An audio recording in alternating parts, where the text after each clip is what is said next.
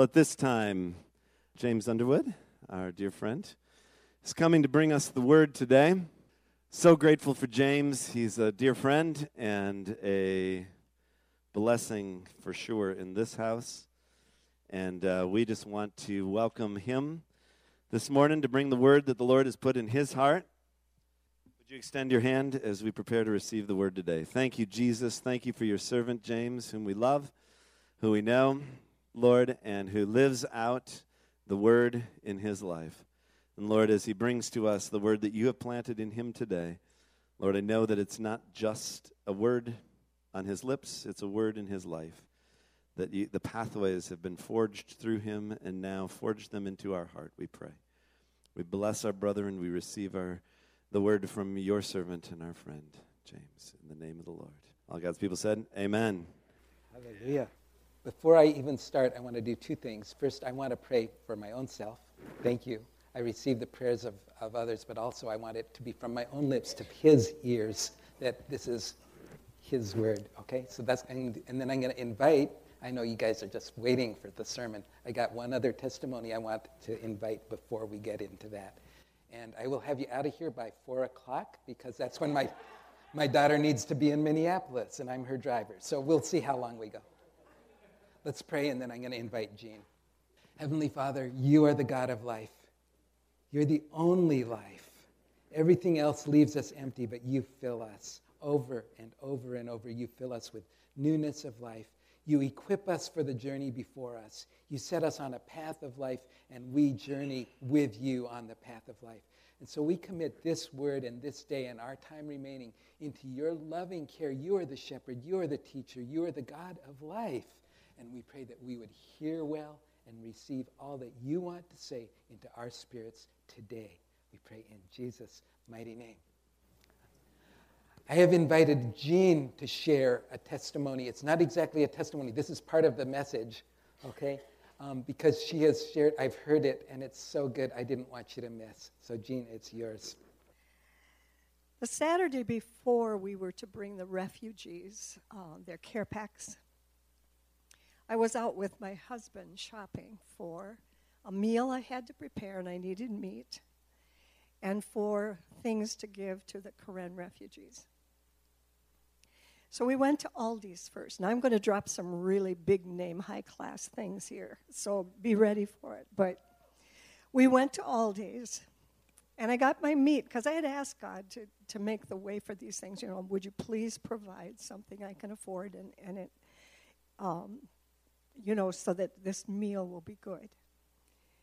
And coming out of Aldi's, lo and behold, on the ground was one of these. And if you can't see, it's a crumpled up $20 bill. Just laying on the sidewalk. And so I scooped it up and stuck it in my pocket and said, Thank you, Lord. That bought the Karens some things. I spent it. So I went back to, anyway, never mind. Then, it, then we went to Walmart. And when we got up to the cash register, I looked down, and there on the floor were these three shiny pennies. I picked them up, I always do.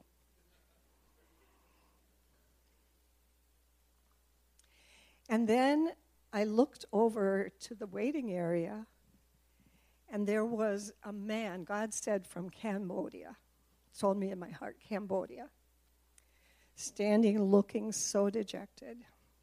I thought, either you've been waiting on your wife and she's been here a long time, or, you know, you're just dejected. But right in front of his feet was this This, this penny has been through the war. It's been uh, mashed and dirtied and sullied. So when I got home, I thought, you know, this is just too good. I've got to, I've got to tell about this. And because I had spent the original $20, which was looking like that one, I went back to the bank to ask for another broken, torn up $20 bill. And they gave me one. Now, when I went in there, the bank was loaded with people, just loaded. And when I asked for this, someone asked the vital question. There were two ladies there at the cash register. One of them asked the question, What are you going to do with this? And inside, I'm saying, God, this, the bank's too full. I can't do this. I can't take the time to stand. And I turn around and look, and the bank was empty. Not fair. and so I told those two girls what I was going to use it for, that I was going to use it as an illustration for the youth, and that um, we're going to, you know, that I would bring that and use it for the word. By the way, I'm going to backtrack a minute. Well, let's go ahead with this one. I went in, and those two women were as different as night and day in how they received what I said. one of them had dancing eyes, and she just couldn't get enough of it. Oh, that's so good. That's so good. She was with me. The other one couldn't get more bored as I spoke and withdrawn. So one received and one did not. I'm going to backtrack to the man that was so dejected. I picked up the penny in front of him and I said, Is this yours? and he said, No, that is God's blessing to you today. And you know, it's true because that had been something that my mom had used all her life a penny of blessing. I carry one in my Bible, one of my old Bibles. But from the moment he said that, we began to talk, and I blessed him. And he went over in the other register a couple lines away, and we were waving back and forth at each other. And we went out the door together, and in the parking lot, he's waving at me and smiling the biggest smile. Now, why do you think he was doing that? And then in the bank, God said, Look here, sister, you don't get to tell about it unless you're willing to do it. The most important thing that came out of that, and I had a lot more, but which I will not burden you with.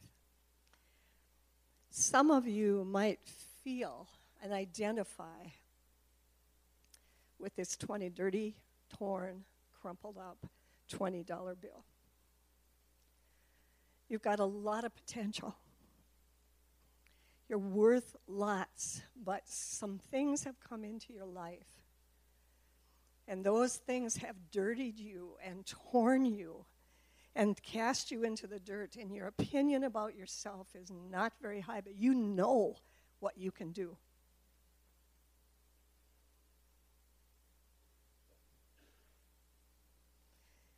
Or maybe you feel like the, right, the bright, shiny pennies. Your personality sparkles. You just seem to attract people. They like to be around you because you're fun, you know, and things like that. But nobody knows what's inside the heart of these sparklers, do they?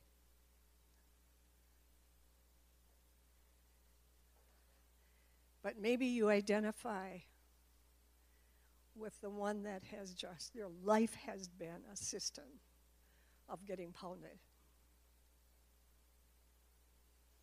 Really pounded, and you have not ever, ever, ever had attention or, or moved into the place where you thought you had any value whatsoever. You've been under somebody's feet or somebody's weight all your life.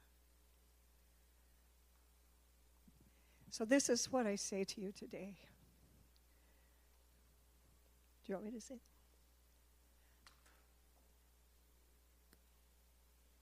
My hands are only shaking a little bit. I can take this back to the bank and trade it for a brand new one, but it's still worth $20 bills.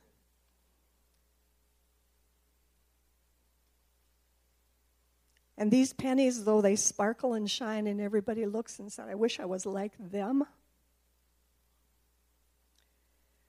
They probably, and many times, feel like they don't have any value on the inside, like they're not worth a cent.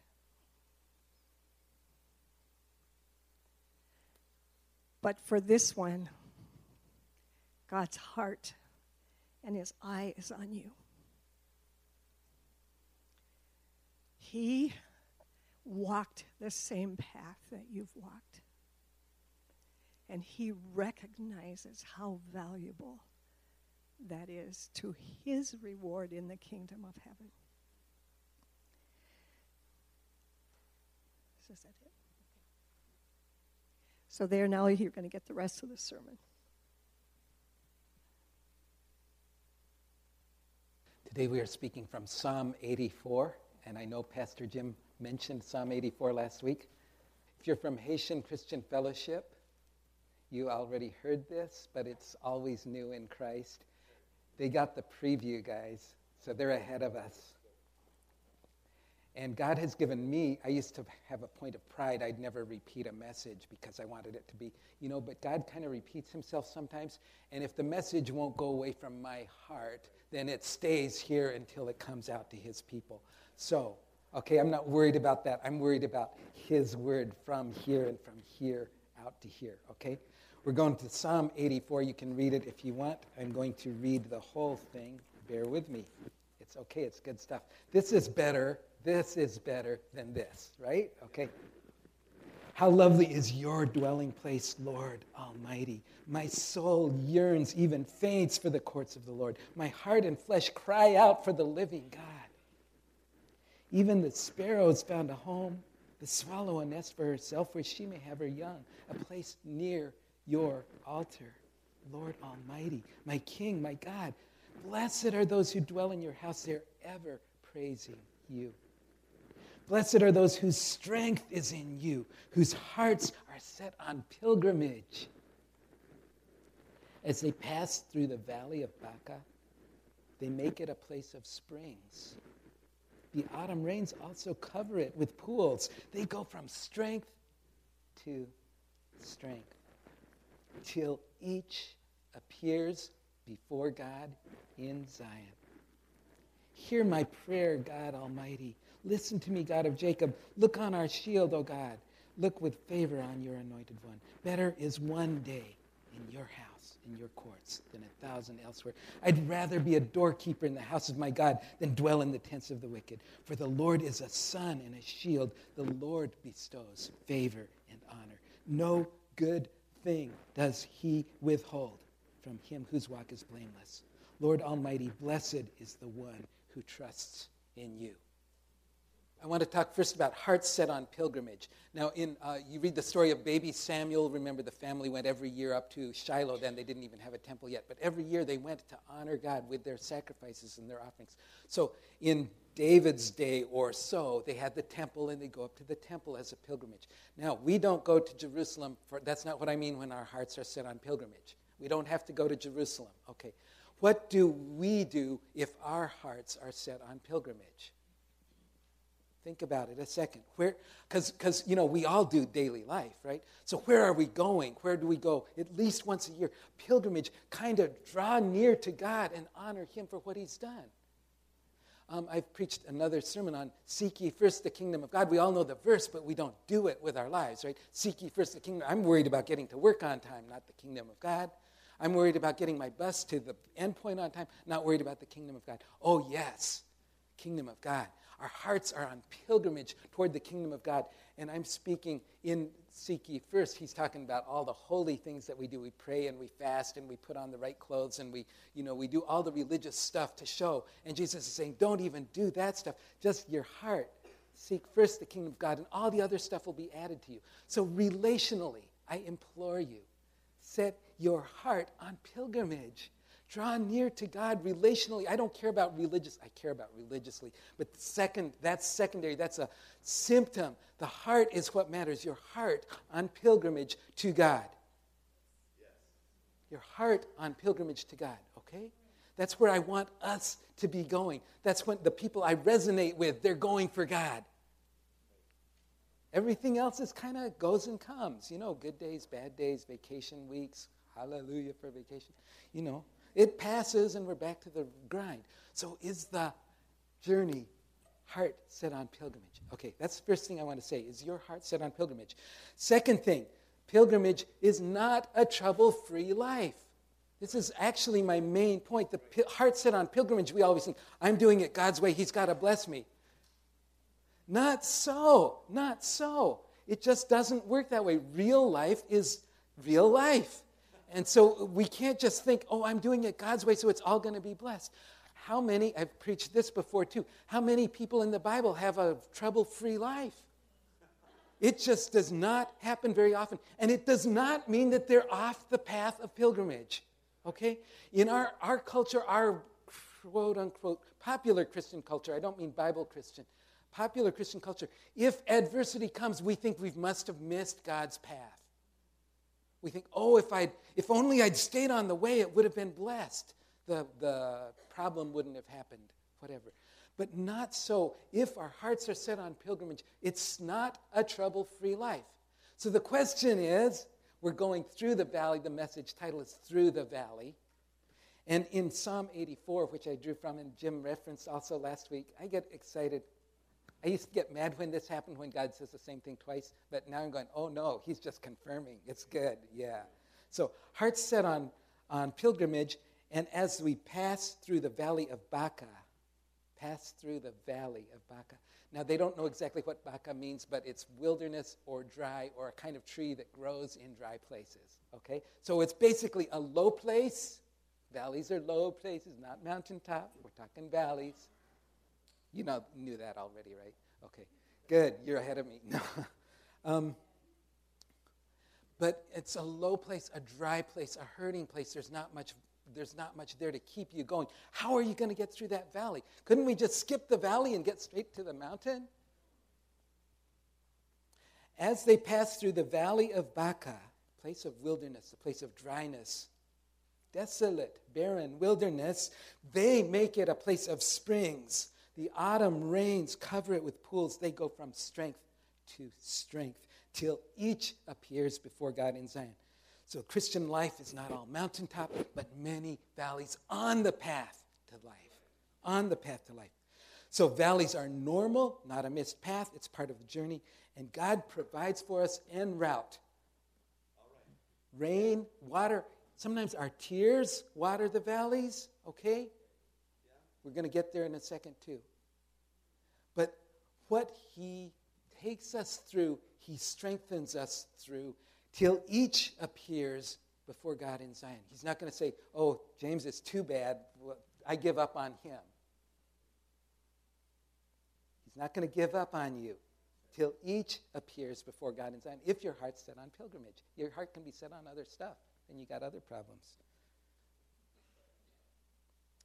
Okay, some parallels, because it's not just one. Psalm 23. Everyone knows Psalm 23. The Lord is my shepherd. I want to look there a second. The Lord is my shepherd. I lack nothing. He makes me lie down in green pastures. This is the good stuff. Quiet waters. That's the stuff I like. He refreshes my soul. That's the stuff I like. He guides me along the right paths. That's the stuff I like. For his name's sake, even though I walk through the valley of the shadow of death, who's leading here? Did I miss the path? He guides me along the right paths. Yea, though I walk through the valley of the shadow of death. So, will you get it? Please get it out of your head that when the adversity hits, it doesn't mean you're off the path. Please get that out of your head. We always feel like we messed up. I don't want you to feel like you messed up. I want you to say, Oh God, this is a valley. Where's your strength? Where's your autumn rains? Where's your pools? Where's your springs of refreshment? Yea, though I walk through the darkest valley, I will fear no evil. Your rod and your staff, they comfort me. You prepare a table before me in the presence of my friends, of my enemies. Even the refreshment, the renewal, the re energizing, the nourishment is in the presence of our enemies. They look and they go, how come he's still going? Right? Because God prepares a table for us even when we go through the valley, and it will strengthen us. His rod, His staff, they comfort us. And He's going to see us through to His table, and we can eat and go on because He is a God of life and of power and of strength. He keeps, He doesn't give up halfway. Oh, James is too much of a trouble case. Uh, enough of him. I'm going to work with Tom for a while. That's not God. He says, Oh, well, I bought this guy. I got to get him in. He paid for me. He's going to see me through. All right, a few more here. Not just a few more. We're good. We got 25 minutes. Ha, I got three hours and 25 minutes.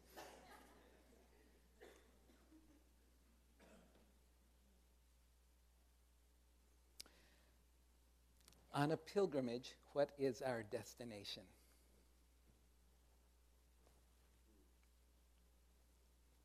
In Hebrews 12 2, it introduces Jesus as the author and finisher of our faith. Same word author that we get the word architect from. Okay, it's almost like the beginner, different versions have different words. Beginner, uh, yeah, anyway.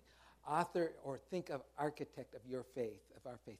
Now, if you're an author or an architect, you have something in mind when you start, right? okay, Kerry Kimmel, our, our local resident architect. When Kerry Kimmel has, has, uh, does architecture, he's got a building in mind. He's got a building in mind. And he doesn't just instantly, there it is. He puts, they, they work about structure, they work about lighting, they work about wiring, they work about piping. They, every piece of the structure is in mind for the architect from the beginning. I mean, they might work out details as they go, but they don't have just the, just the shell, the movie set building. No, they've got a building structure in mind from the beginning. Jesus is the beginning of our faith. He's the architect, author of our faith. He's not going to start and go say, "Oh, I wonder where this will go." He's got he's the author, but he writes the story as we live, and he's got the end. He's the perfecter, finisher, completer of our faith of our faith. So he didn't just start James and say, Where's this James going to end up? He's kind of a mess, kind of a problem. I got to work too hard on this one. No. He's got the end in mind and he writes until it is finished. He knows the last word, he knows the beginning from the end. He's the Alpha and the Omega, first and the last. He was slain before the foundation of the world and he's going to reign eternally. And we get, we were talking about the throne and the multitude there. We're going to be there. We're going to be there author and finisher of the faith. And we're in his story. We're in his story. So when the adversity comes, does that mean, oh, he skipped a page? He wrote us through it. Psalm 84, I quoted already, we go from strength to strength. He knows it's hard. So he says, okay, we got to get a little more strength into this guy strength. Need a little more strength. Strength to strength. I don't think it's just the twice, you know. It's, you know, it's strength and strength and strength along the journey until we appear before God in Zion. It's so good. We're not in this alone. We're not in, we don't have to make it right, figure it out, gird up our bootstraps. It's Him in us, strength to strength, till we appear before God. In the destination is we appear before God in Zion. We get to be part of that multitude. Psalm 23, where do we end up in Psalm 23? He set a table before me in the presence of my foes, but I get to dwell in the house of the Lord forever. Oh, I want to go there. I want that more. I want to go now. But he's still writing the story. So, heart set on pilgrimage, it's a worthy goal to be with God wherever he takes us, but to end up, our end will be Zion or the house of God, the table of God, it's a good place to go. It's good, it's worth setting your heart for that. Okay. Wilderness valleys hurt, they're barren, they are not fun. So why walk the valleys? Why not just go around? I go, oh, valley there. Oh, good now. Why not just, uh, or, or like say, God, um, I'd like airlift here, please. He sends a helicopter. Oh, he's a better pilot than I am. We're through, no problem, right? So why do I have to go, oh, oh, oh, ah? Why walk through the valleys? I got some thoughts on that. First of all, we are changed when we go through something, okay? We are changed. We are developed. We are matured. We are strengthened. If you never have any adversity in your life, you never get strong, right? Just when, when you're working out, I don't know, I don't work out, but don't, don't you like lift weights or something like that? And it's like if the weight was feather, what good is that, right? So if it's weight, the more weight you lift, the stronger you get, right? So the valleys, walking through the valleys, they strengthen us to get through what we've got to get through for normal life. Just basic stuff, right? So if you skip the valley, well, you skip that strength. You want that? Mm, Double minded here, I am. Life is a process and it takes time and effort. Life is organic, not a machine. It is life, not formula. It is relationship, not formula adversity, the valleys build character and experience and wisdom, perspective, patience, understanding, knowledge. I could say a lot more. But think how much more you respect someone who's been through something than someone who's never been through anything. Oh, they had it easy. You kind of write them off, right? But someone who's been through something, oh, and they're still walking with God, then doesn't your, you just, you don't even say it, you just know that. When you meet them, you go, yes, that's a man of God. That's a woman of God. I will listen to her. Anything she wants to say, I will listen to. Okay, so adversity builds our character, our experience, our wisdom, all of that stuff. Um, I sometimes like the sports example. I'm not super into sports, but a little bit. So if you get um, every year they have the um, college graduates and who's going to be top top and who's going to be top draft and where are they in the draft. And but in the end, so after all these football stars, they're really good in school and stuff. Then when they graduate, then they go into the pros, and where do they get picked? And are they just as good when they go into pros? Everyone's wait and see, right? We get all these superstar college athletes, they go into the pros, and it's like, well, we'll see. So our adversity, they don't become a real hero in the pro world until they've been through a few games. All the potential's there, it's all the same, but they're not there yet. They're just a rookie. So, in our Christian life, we have rookies and we have veterans. And where are you going to look to? So, if you've walked through some valleys, you've got some experience, and you can speak to situations as they arrive because you've been through them. All right. We are progressing. This is good. The valleys also build companionship. If you've been through a valley or you've been through something with somebody, you've got a bond, right? I, I think I'm, I'm not an Army vet, but think of Army vets who have been in a war together. There's something they know. They don't even need words for it. They just say, yeah. They see each other and go, yeah. They know, they understand, no words needed.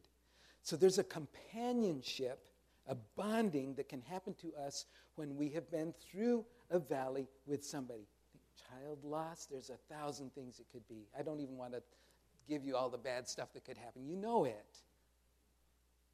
But when you go through a valley with somebody, you get a bond with that person. If you're by yourself, it's a lot harder. But now, think this companionship bonding. Think of that with God also, okay? I feel, frankly, closest to God not in the happy, happy times, but in I feel closest to God in the lowest times. It's like he comes down. He comes down says, I got you, James. I got you. I'm with you. And I feel, and some, one of the verses talks about the fellowship of his suffering, that I may know Christ in the fellowship of his suffering. He walks with us through the valley. And that, if God is, if your heart's on pilgrimage, that's where you're going, and you're for, with God in it, there's a bond, like I said on that army, there's a bond with God in those low places that nothing can reproduce. And other people just go, oh, how do they do it? Well, somebody's got my back. And I bond with God in the lowest places in ways that, I, yeah, that I can't even describe. Um, okay, a couple of verses. Psalm 126, 5. These are going to go by fast. 126, 5. We sow with tears, we reap with joy. So we'll skip the tears.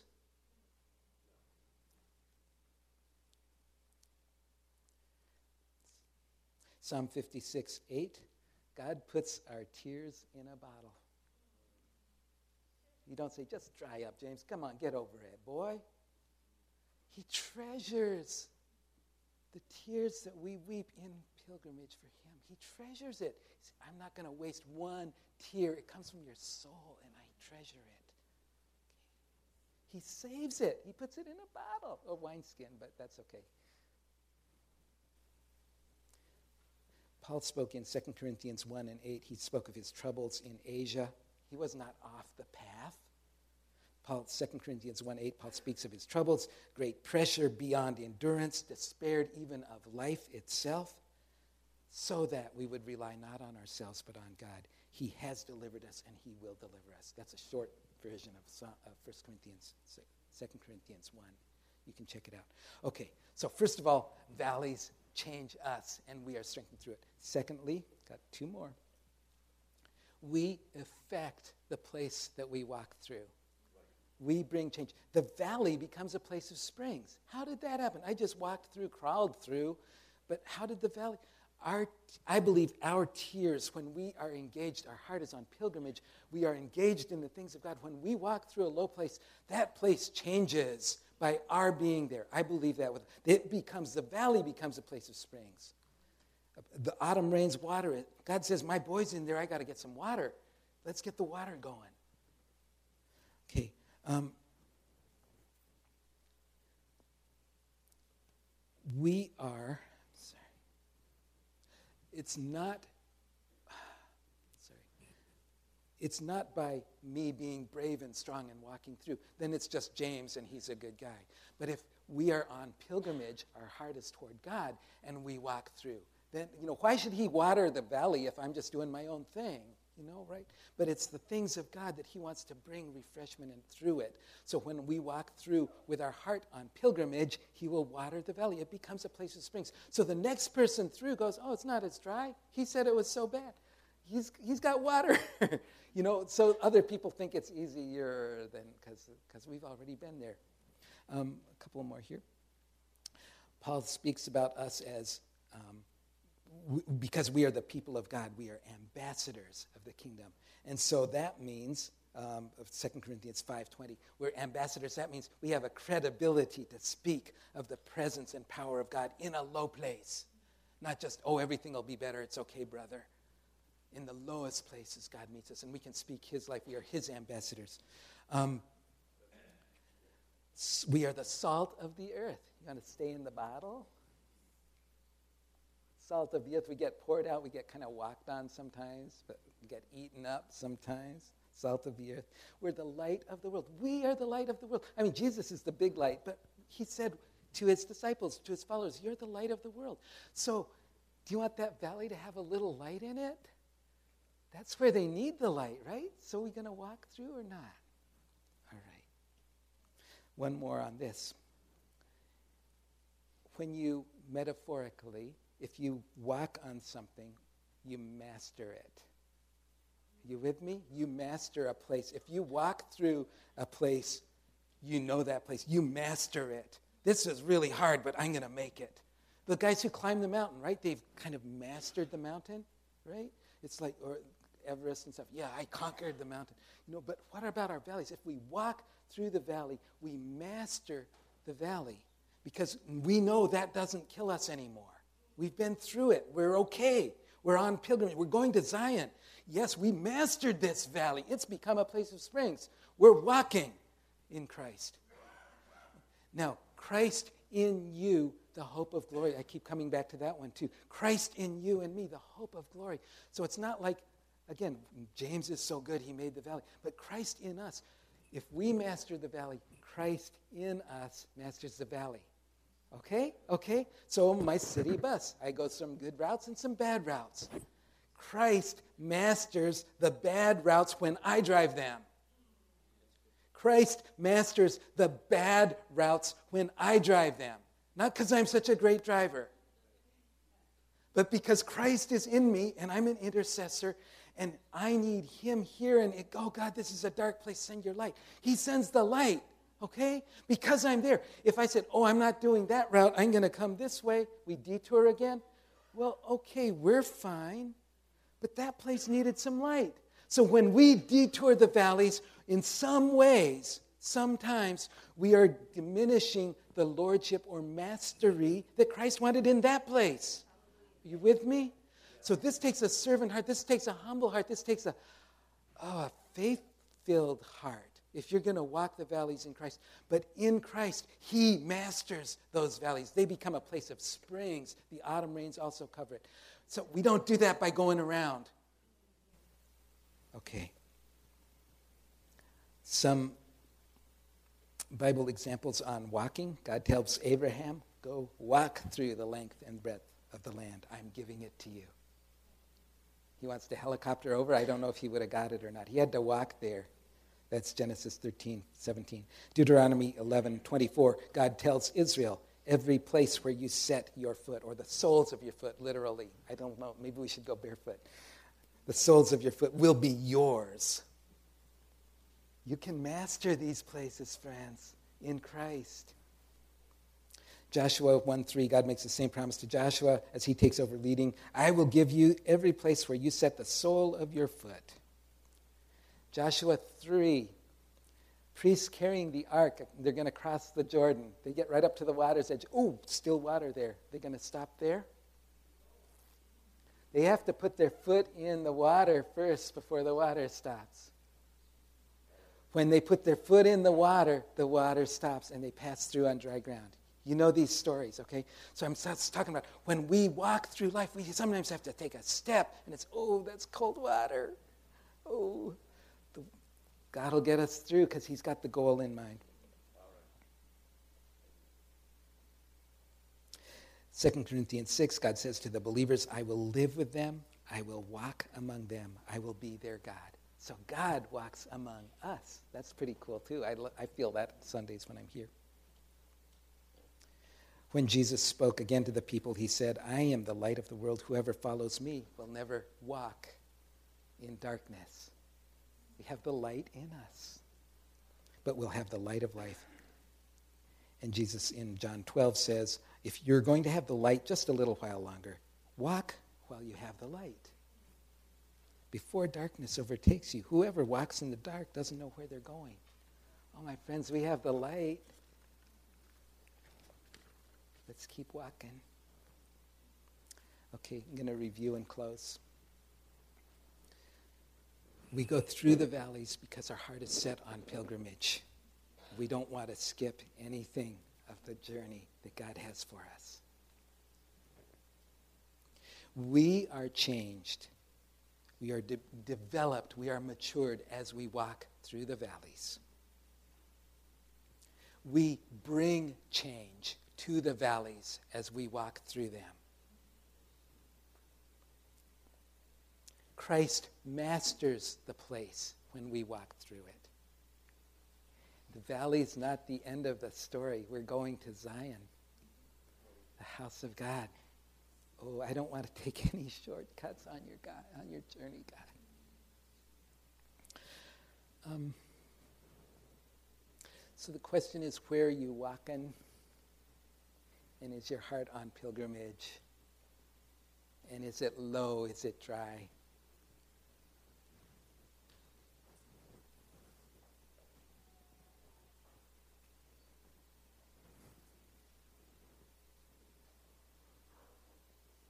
Fix your eyes on Jesus. Set your heart on pilgrimage. Pathways of Zion. I'm going to just go ahead and close here, Pastor Jim. And um, if you want to pray, we would like to help you water your valleys. But I'm going to not make anyone stay who's got other things to do. Um, I'm going to pray and give a benediction, and then anyone who wants to can stay and, and we'll pray together with whoever wants. If we get a huge crowd wanting prayer, then I'll ask prayer minister types to come up. Otherwise, we'll be good. And I love the, this is the benediction that God told the priest to give his people from Numbers. So this is what God said to offer to you guys. The Lord bless you and keep you. The Lord make his face shine on you and be gracious to you. The Lord turn his face toward you and give you peace. I pray in Jesus' mighty name. Amen.